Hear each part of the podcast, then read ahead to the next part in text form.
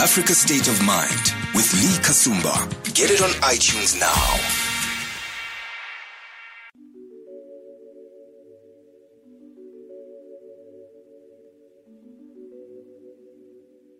If you're like me, you're probably so hooked on the Netflix series The Crown. What I found most intriguing about the series was the fact that, that only a small handful of people ever got to have or get to have a personal audience with the Queen.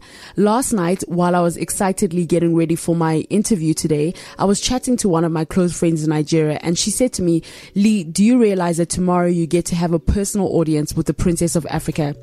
Yvonne Chaka Chaka is an example of your gift making room for you and bringing you before great men. From her humble beginnings in Dobsonville, Soweto, she was the youngest of three girls. Her father that she adored passed away when she was only eleven years old, and because she was so close to him, she took it upon herself to try and be there for her mom and for her sisters. Fast forward to twenty eighteen, she's become the keeper of many women and children in Africa that don't have a voice through her work at UNICEF, U N and the World Health Organization. She's also won numerous awards, including the, the B E T Award, um, Afrima Awards, O K T V Awards, SAMA Award, uh, the Cora Awards, and also was mentioned to be one of the eighth most powerful women in the world, which is a phenomenal feat to have. Miriam Makeba has described her as her baby. Hugh Masekela described her as his crazy niece, and she has somehow managed to get Bill Clinton, Nelson Mandela, and Desmond Tutu to all dance on stage with her. With a career that is spanning over twenty-five years, she's showing no sign of slowing down, and to imagine it all happened by chance when she was the first black child in South Africa on South African T V at the height of apartheid, where she was cast for Sugar Shack. This followed into a recording deal, and as history has shown, she became a Pan-African sensation.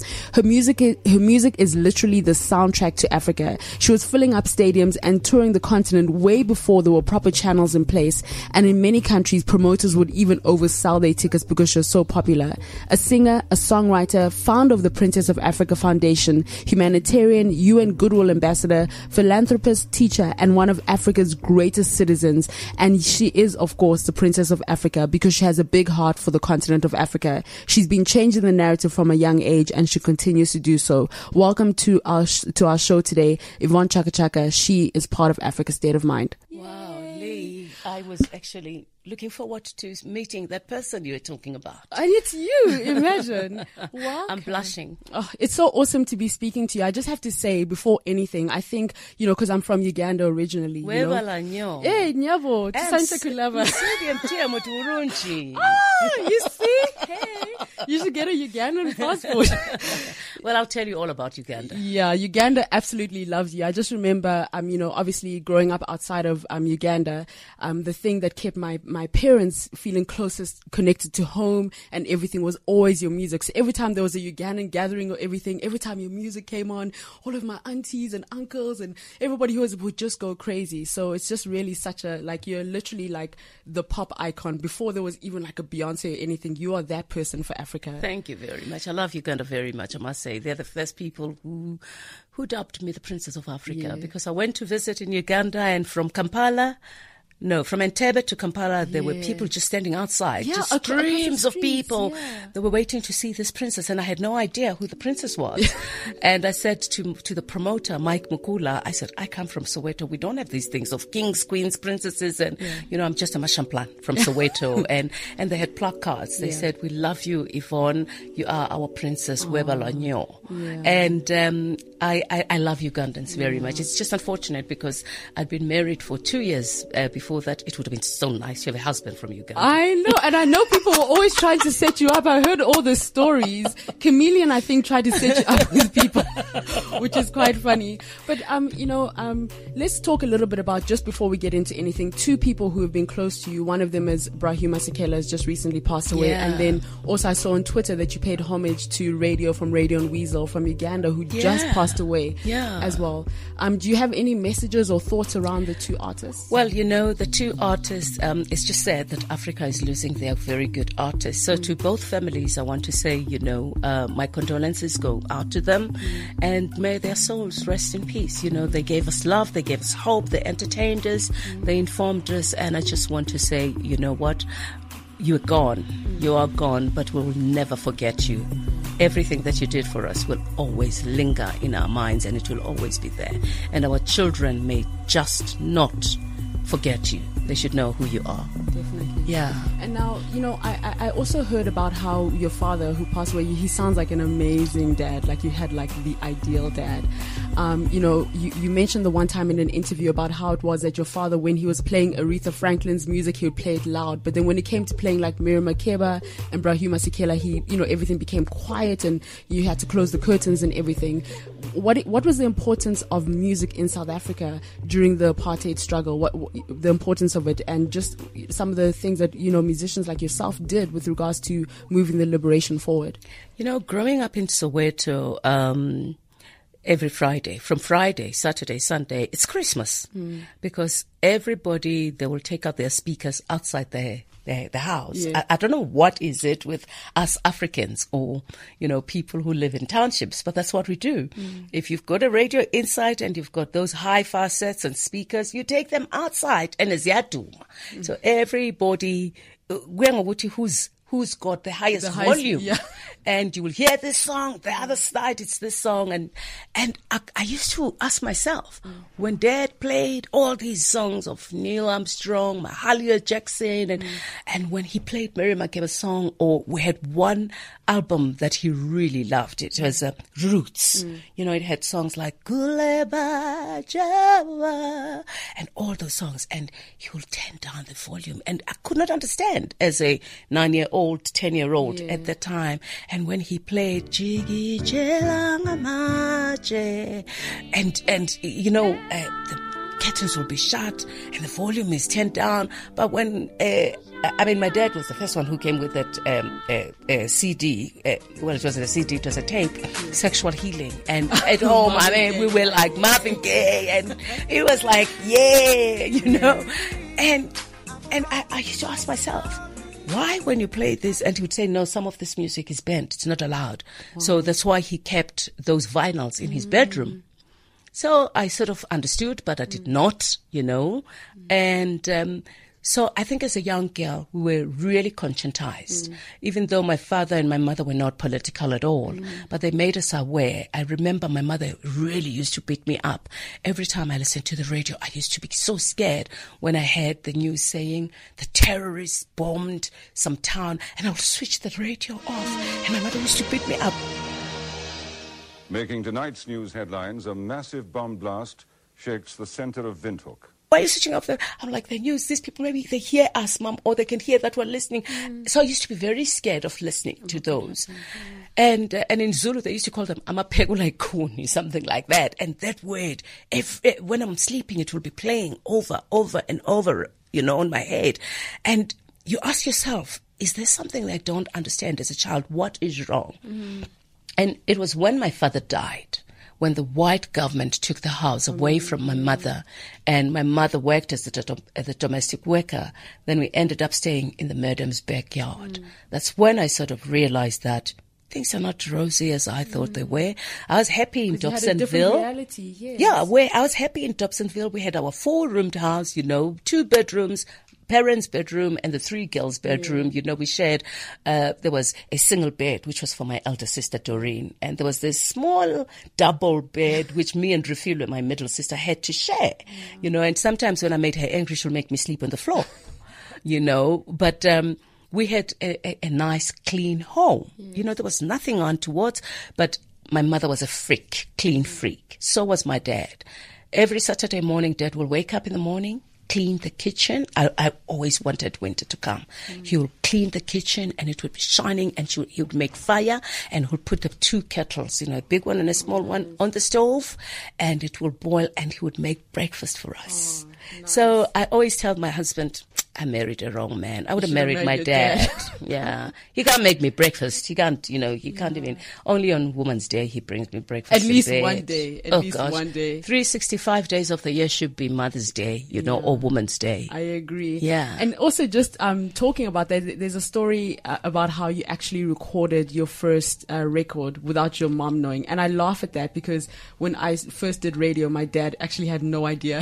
He found out from other people. But I want you to share about how how that whole process happened and then how you eventually got your mom to sign a recording contract because you were nineteen years old. Yes. I um, was in matric, and unfortunately uh, in matric I fell pregnant, mm. uh, which was a blow to me and my two sisters because my mother didn't even know oh, okay. that I was pregnant. Yeah. And it was like, oh wow, our world is coming down, trembling now. What are we going to do? Mm. And eventually my mother did find out that I was pregnant at eight months because I was at very skinny. I was flat. I even entered for Miss Patco, uh, wow. Miss Ellerings, and I won. You're busy winning there. And, you're like, and I won all like these pageants. I was flat, flat, flat. And yeah. in fact, when my sister took me to the doctor because she was a nurse then, she said, something's wrong with you, Yvonne. I didn't know. I actually didn't even know as yeah. well. And, um, and the doctor said, I've never seen something like this. She's seven months pregnant. Wow. We can't even abort her. And my sister started crying. And I'm sitting there and like, what are you crying for? She said, you're pregnant. I said, me? No. You know? She said, you started sleeping with boys. I'm like, no way. It's not me. As a matter of fact, when my son grew up, they called him Jesus. Because yeah. my sister said, so you slept with the Holy Ghost. Yeah, because you're, you're saying you've never slept with boys. And here you are, you're pregnant. So it was really a joke, mm. you know? But... um And I just passed my matric and I was due to go to university the following year to study law because my mother wanted me to go and study law. So now I'm this young, naive, stupid to, to be blank mother, had no idea. As a matter of fact, I tried to breastfeed my son, Temba, and he just didn't like it. I think he could feel it that this is not a real mother, you know. Uh, so I don't want this yeah. breast, you know. You would just try and put the breast in him, in his mouth, and he would scream. He would cry. So my mother was really upset, and I had to go to to town because I live in the township to go and look for a job, or you know, to do something because now I'm this young mother, and and my mother was like, I think she had such high ambitions for me, and I clearly disappointed her. So to correct the wrongs that I did, I had to do something. But I think God works in wonders. Yeah. I look back today and I say to myself, if this journey that I had or took did not happen, I wouldn't be here where I am. So I have no regrets whatsoever, yeah. absolutely none. Because one particular day I was in town, you know, looking for a job, and they'd advertised on television they were looking for young people to come and do presenting On, uh, on on the television. So I ended up at the S A B C on Commissioner Street. So it was full. All the young girls were there, and the white people then sort of paired us in threes, you know, and we had to sit at the reception and they'll take us upstairs for an audition or something like that. But whilst I was sitting there, the lady who was paired with me and the other ladies, a guy came in called Louis Lope. Okay. He worked for a record company, and he said, oh, I recognize you, you know, I think they went to church together or something like that. And he said, I work for a record company and they're actually looking for girls. So come with me. So Louis is inviting this lady, Sungu, and Sungu invites me to come because I'm being paired with her. And I look at my time and I'm like, I want to do this interview here. I want to be a T V presenter. But I have to be home before my mother gets back because I left my son with the neighbors. Yeah. So, you know, and sometimes I would lie to my mom. I would say I was going to look for a scholarship or a bursary or places where they can help me, you know, uh, get money to go to university because she didn't have sufficient money. Cut the long story short, I ended up going with her even though I wasn't happy. And we got to Defund Records. A guy called Phil Hollis owned Defund Records and he was there. And the guy comes in. He said, Phil, I've got two ladies. Don't talk to the other one. I don't know her. And meaning you, me. Don't talk to you. And wow. I look at this guy with a real attitude. I'm like, mm, I'm feeling sheepish. I don't want to be here anyway, uh-huh. you know. So Phil Hollis calls this lady who's been introduced to by uh, Louis. So they get into the boardroom. I sit at the reception feeling sorry and sheepish, you know. What did I come here for? Oh, should be a T V presenter. As I, I was standing up, literally standing up to, to leave because I thought, I don't know this lady anyway, so she's not going to be upset with me when I leave. And so as I walk, standing up to, to leave, the guy comes. He says, oh, young lady, would you do an audition? So I look at him with anger, you know, resentment. And I'm like, I don't want to be here. And he said to me, come, come. So he's coming with Sungu. He said, sit at the reception, come into the boardroom. So I go into the boardroom and I don't want to be here. I want to leave now. And my time is really running out. Anyway, He puts the song. So the song plays. Do, do, do, do, do, do, do, do. Drr, drr. Mm, I get irritated by this phone. Do, do, do, do, do, do, do, do, do, do, do. No words, no nothing. So he says, do you like this beat? I'm like, how do I like it? I'm hearing it for the first time, you know. So he looks at me, he says, mm, you're very cheeky, young girl. So I'm like, boss, I have to really go now, you know. Um, what do you want me to do you for? You know, so he, he's like, oh, you know, I haven't had that one. What do you want me to do you for? You know, I mean, that was like the quickie English that we used to speak. So he says to me, can you sing? I said, well, yeah, I do sing in church, and but I, I, I want to be a lawyer. I don't want to be, yeah. I, I, I don't want to sing. So he said to me, all right, can you sing? I'm like, okay. So I burst into a song. When I find myself in times of trouble, Mother Mary comes to me, speaking words of wisdom, let it be. And the guy just opened the door, held his head, and was like, he said, I found my girl. That's how Yvonne was found. What a story. And he gave me four purple five rands, so I became an instant rich girl, and I've got twenty rands, wow. And I'm looking at the money. And he gives me a tape of this song. He gives me gives me the paper with the words written. You know, it's raining in the city. I've got nowhere to go.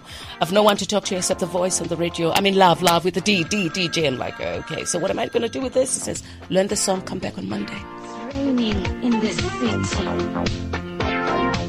I've got nowhere to go. I have no one to talk to except the voice. The radio.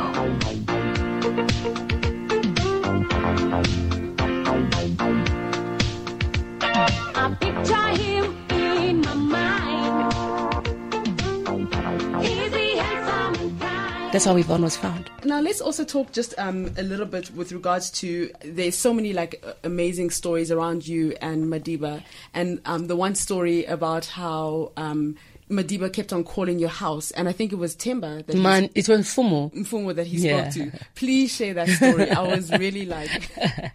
So there is Yvonne now starting to sing, you know, uh, from Yvonne Machaka to Yvonne Chaka Chaka, and, you know, started walking the streets, people recognizing me, others, you know, not sure whether it's me or hearing the song, and...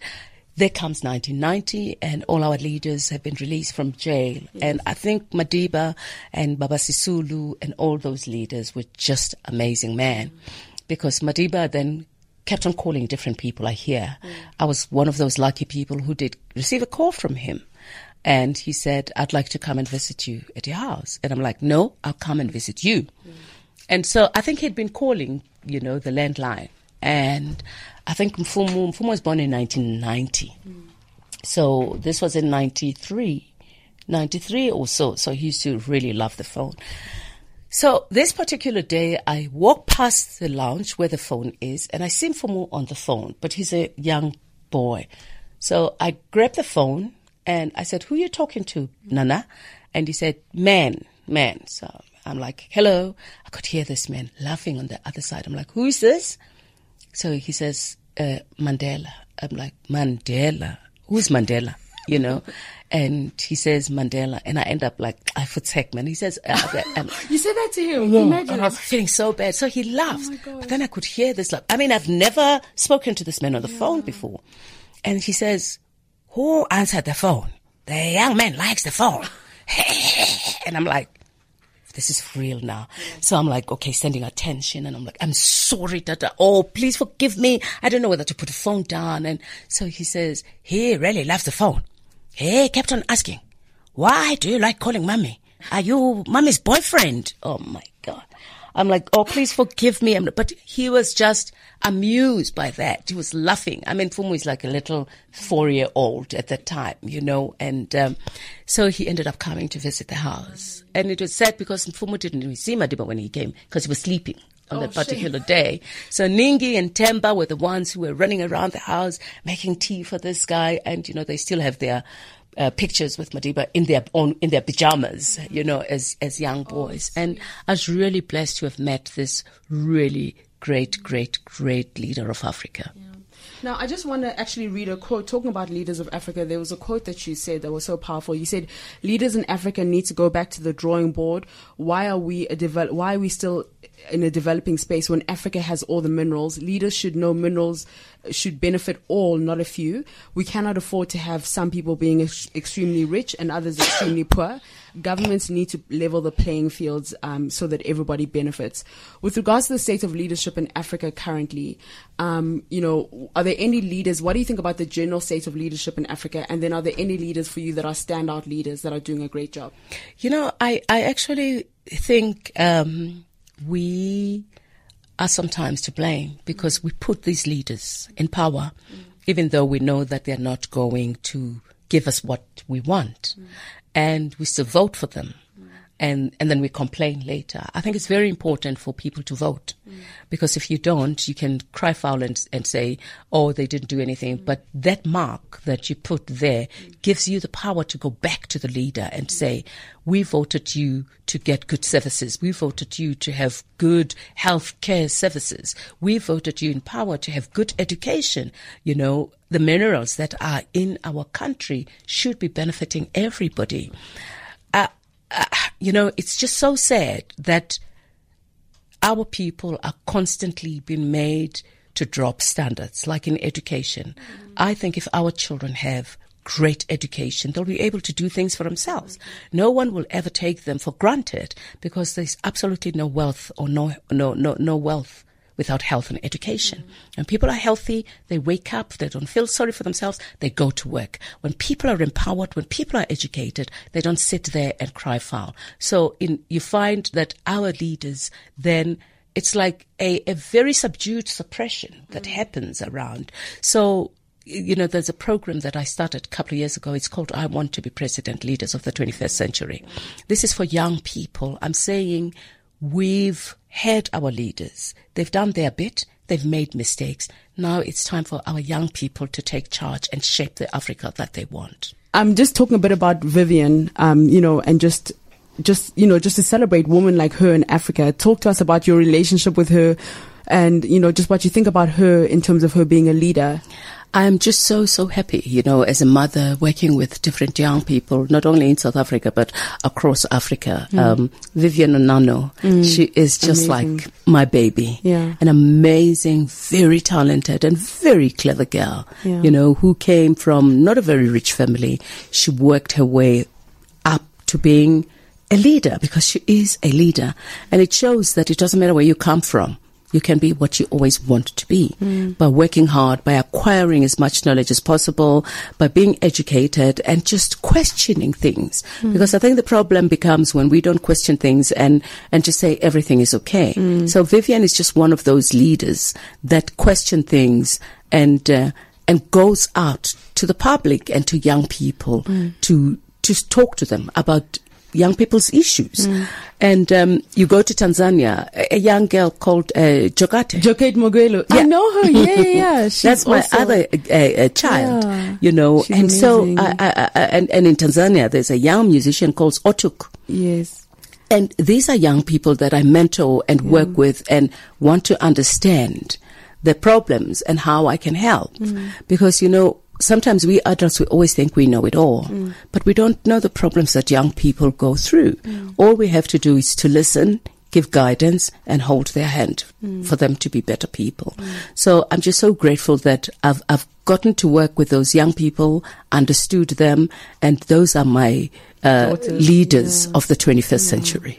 Now, let's also, you know, there's something that kind of um, has been that we've seen growing around the world in general, this whole thing about nationalism and people being like, it's my country first, it's me first, without mentioning nations, you know. And when we also look at, um, you know, I, I said that to bring it back into the context of Africa. You know, obviously in South Africa, there's been this huge issue around Afrophobia. And I sat back the one day and I thought to myself about how, you know, and, and I think you also alluded to it, about how during apartheid, a lot of South Africans were in exile in other African countries. And for a huge amount of it, we don't see media covering the role that Africa played in the liberation of South Africa. It's almost always the international world versus Africa playing a role. What do you think that we can do with regards to righting that wrong in history so that as Africans, we can be united as one versus there being different factions and sections and regions of the continent. I think xenophobia goes back to, uh, you know, us um, as an African nation mm. uh, being stereotyped mm. and sort of being brainwashed to say a South African is better than a Ugandan, a Ugandan mm. is better than a Nigerian. And, uh, and I think it boils back to education. You know, education becomes very important to know and respect your fellow brothers mm. because really we are one. Mm. And migration has always been there. It's part you of our come history. To South Africa, mm. the people who came to dig gold and working in the mines were people who came from Malawi, from mm. Zambia, some even from Tanzania and other places, and they came here. And when things were very tough in South Africa, when our brothers wanted this liberation and fought for it, yes, many went overseas, but some went to Africa. Mm. You know, they went into the near neighboring countries mm. in Africa. You know, so it's it's it's it's all about education and ignorance. You know, when people are ignorant, then such things do happen. Mm. So I want to urge my African brothers to mm. say, we are one. Mm. We need to learn from one another, respect one another's uh, uh, uh, culture, mm-hmm. and, and, and say, unfortunately, we live in this global space. No one will ever stop that. Mm. A Ugandan will see an opportunity in South Africa and they'll come here and they'll make it work. Mm. A South African will see an opportunity in Zimbabwe or Nigeria and they'll go there and they'll mm. make it work. Whether it's in I T space, whether it's in music, whether it's in business, or so those things will always happen. Mm. So we always have to be ready to accept other nationalities, mm. learn from them and say, what are you bringing into my country? How can I learn from you? Instead of me thinking you're here to take my job. Mm. That that is just ignorance. Mm. It doesn't work like that. And we end up being xenophobic and start when it's wanting, not even a naturally African thing. You know, which is not. Yeah. I mean, Africans have always been a very close-knit family. Mm. We grew up as one.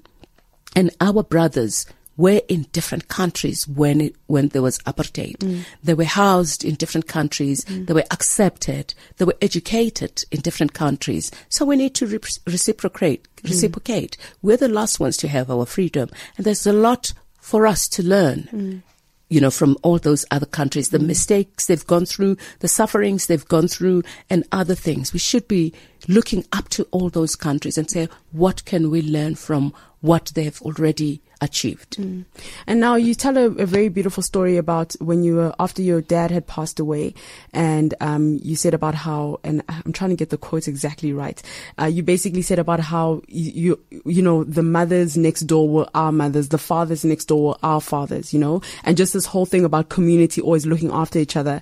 And then also when you went to audition for Sugar Shack, you were the first black person on T V in South Africa. Um, you went to Sugar Shack and you went in and you, you were dressed kind of like shabbily, that's what they said, but you were neat and put together. Mm-hmm. And you also spoke about how your mom would sell her shoe to make sure that her daughters were okay and they didn't have to go anywhere else. Now, fast forward to where we sit right now, um, you know, at a very scary time where the men aren't necessarily our fathers or our protectors, and you know, and young girls, unfortunately, I think because of what you see on social media, everybody's like, in order to be somebody, I have I have to have the right hair, the right shoes, the right this, and they'll go to whatever lengths necessary, you know, in order to get it. What would your message be to, you know, to the generation now with regards to that? You know, Lee, um, things have become very scary. Mm. When I grew up, I knew that I would not stand at the corner with James or Tekiso there and have uh, a sweet nothing talk, because their mother next door will hit me. Mm. And when my mother comes back, she'll go and report me to say Yvonne was standing at the corner with James or Tekiso, or and they were hugging or holding hands, or that was not allowed. Mm. And my mother would still beat me up. Mm. And the father next door was my father. The uncle next door was my uncle.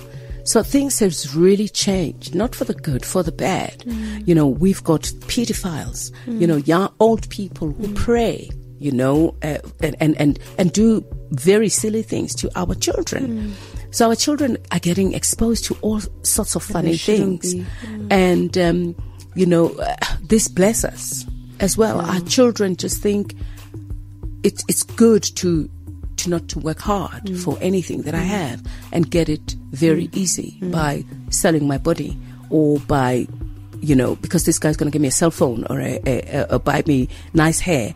or, or clothes or things like mm. that. I think it goes back to the family, how you were raised. Everything boils back to our families. Mm. When my father died, I was eleven, and you can imagine a house of four girls. Mm. My mother could have allowed any Tom, Dick and Harry mm. to come home, or she could have said, you can see there's no father here, go and fend for yourselves. Mm. But she never did. Mm. She guarded us, she protected us, she was just there to, to guide us to mm. be good women, respecting ourselves, respecting our bodies, and and, and, and, and, and, and not selling us short. Mm. So really, as a mother today of four boys, I look back and I say, I'm grateful to my mother because mm. I'm the woman that I am because of her. She never gave me everything I wanted. She gave me all those things that I needed. Mm-hmm. And I had to learn it very hard, that you don't just get things easy. Mm. So today things are becoming very easy for our children to mm. get, and sometimes put them in trouble as well. So as a mother, if I know that I did not buy that Louis Vuitton bag and my daughter comes with it, who bought it for her? You should be asking we never the question. Asked. Yeah. I didn't buy that phone for you. Who bought it for you? But such things don't happen. Mm. So that becomes a really serious problem in mm. society. Yeah, and I like the fact that you actually, uh, you know, you've brought it back to what it is that, that's important. It is the element of family. That's the most important thing. And just the breakdown of family has is part of the reason why we're seeing a lot of these things happen in society. They absolutely, they really do, yeah. you know. And sometimes, you know, you just think, okay, mothers are working hard, you know, two jobs, and they don't even see their children because they're trying to give them good uh, education or just a good living. Mm. And that becomes a, a dis. Jointment mm. things, you know, it, it's like the child would like say, Mommy's not at home, mm. you know, but Mommy's probably going to work so that we can get food, we yeah. can go to school and mm. things like that. So there's just so much that the society mm. has to do. Mm. But when I grew up, when I knew that there was no bread at home, I would go to Sister Selma next door mm. and say, Sister Selma, we don't have bread. Can I have two slices of bread? But Mom did say there were like four tomatoes or, or three onions. Can I give you two tomatoes and one onion? Mm. And we buttered. And that's how we grew up. And there was no shame in that. Mm. So, you know, children would never go to sleep without food. Mm. When we grew up, there were no street children. That was not there. Sure. Because children were everybody's business. Mm. If your child was seen in the corner or standing there asking for money, why would you even do that? Mm. Such things were not there. They never existed. So we need to go back to the drawing board and say, what are we not doing? What we did then mm. to make us a close-knit family mm. and good people. Mm. Sure. I love that. I'm just so like, that's amazing, because you're right. There were no street children, and that's a new phenomenon. It should not exist at all.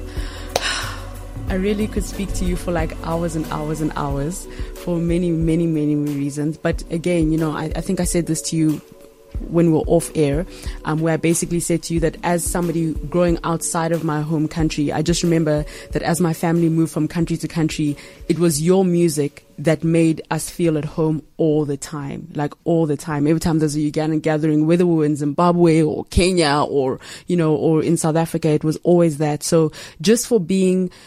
Just for being somebody who has just always been proudly African at a time when it wasn't popular to be Africa, to be African, I say thank you so much. Just for being brave enough to be who you are and to live in your truth and to just inspire an entire generation of people. I say thank you very much from everyone's behalf, honestly speaking. And yeah, if we have more people like you, I mean, I think you should run for president personally. Well, president of, if there was a president you. of Africa, you should be. Thank you very much for having me, yeah. Lee. You know, I've always been this young, proud African. Yeah. I had a chance in nineteen eighty-six to go and live in Paris, yeah. uh, you know, and I said to Phil Hollis, I don't think I'm keen. Yeah. I want to be known in Africa. Yeah. I want to know and understand yeah. Africa. And today I'm very happy that I am an African. Yeah. I have one passport, though. I'm a South African. Yeah. I can sleep in Uganda. That's my home. I can sleep in Kenya or in Sierra Leone. Uh, that is my home. And I, I'm a real proud African. Yeah. And as I say, Africa is not the dark continent that everybody perceives it to be. Africa is a great continent that le- needs great leaders. We've got beautiful weather. We've got minerals. We don't need to be called a dump. Mm. So our yeah. African leaders must really shape up mm. unless they are going to be called other names. I mean, exactly. Thank you so much for spending time with us. And when did Museveni actually give you land in Uganda? No. Because I'll start that petition again. No, he didn't. Before some other country steals you. I've got I've got land in in in um uh, Liberia. They in came Liberia. Before Uganda. Yes, and they call me Chief Swakoko in Liberia. Oh, so lovely. I must go and claim my land and tell the new president, uh, George, George Weah, yeah, yeah. that um, I need my, my land. Yeah. yeah. Oh, it's so lovely. I think you can go to any country and you have a home. Thank you so much for spending time You're with welcome. us. You're welcome. Thank Definitely you. Definitely changing the narrative. I've got land in Tanzania as well. Yes, I do. Uganda's fallen behind. They have. Yeah, I'm really feeling like gutted right now. But I'll fix it. Don't worry. I'll get you like prominent land, like a really big piece of I'd land. I love that. Awesome. Thank you so much. Thank you for having me.